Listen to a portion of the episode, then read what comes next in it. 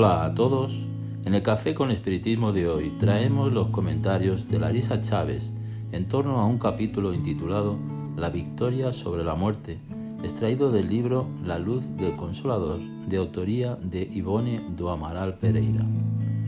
Queremos resaltar que antes de la lectura de este artículo que aquí estudiaremos, ya pensábamos sobre la cantidad de familias en todo el mundo cuyas navidades estarán marcadas de forma intensa por el dolor de la nostalgia o por la privación de la presencia física, incluso entre los encarnados. Ha sido un año bien atípico en muchos aspectos, una invitación a la reflexión. De entre ellas, hemos sido invitados a afrontar la realidad de la separación. En muchos casos, el vacío profundo ante la imposibilidad de poder, al menos, despedirnos con mayor tranquilidad. Una montaña rusa de emociones en el campo material apuntando con urgencia a nuevos rumbos. Consideramos, por tanto, que en este escenario el mensaje de Yvonne no podría ser más oportuno.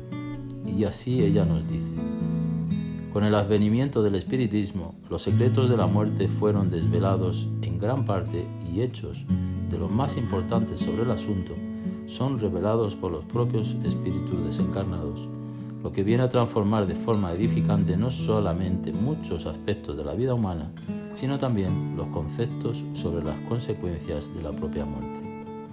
Se conoce a la verdadera religión por el número de hombres de bien que será capaz de producir, dijo, entre otras palabras, el insigne codificador del espiritismo Allan Kardec. Esto, en la actualidad, cuando la humanidad se debate ante el espectro de los flagelos que amenazan caer sobre la tierra para sacudirla, despertando la atención de sus habitantes para la práctica del bien y de la justicia, es consolador para los espíritas, que encontraron en la magnitud de la doctrina la propia redención de faltas pasadas y el consuelo a las amarguras antes juzgadas insolubles. Consolar amigos no significa retirar el dolor o extinguir la nostalgia, la certeza del reencuentro es el abrazo en el alma de quien ama, en cualquiera de los planos en que se encuentre. Tendremos que llorar en las pruebas y luchas de esas horas desafiantes, como cualquier hermano, pero el llanto de la desesperanza no debe encontrar guarida en nuestro corazón. Seamos aquellos que no dicen adiós, sino hasta luego. Y ante aquellos que no conocen tales verdades acerca de la vida inmortal, Seamos la mano que ampara y acoge. Existe el momento de, divulgar, pero también el momento de respetar y silenciar ante el dolor del otro. Jesús nos bendiga en nuestros esfuerzos de transformación ante los desafíos del momento. Incluso el Maestro, con toda su grandeza, al llegar a la tierra sin que hubiese espacio en la casa de huéspedes para abrigarle, pudo nacer entre los animales en el establo no habiendo sido aceptado entre los sacerdotes para proclamar el reino entre los entendidos, pudo entonar el cántico de las bienaventuranzas en el escenario bucólico de la sencilla Galilea, y después de caminar tropezando cargando la cruz de la incomprensión humana, encontró en su camino un cireneo para auxiliarle. Si vemos por todas partes el peso de la justicia derramando lágrimas y causando crujir de dientes, Tengamos también ojos para ver la misericordia divina que la silenciosa y acogedora enciende una estrella reluciente en la noche oscura que la humanidad atraviesa.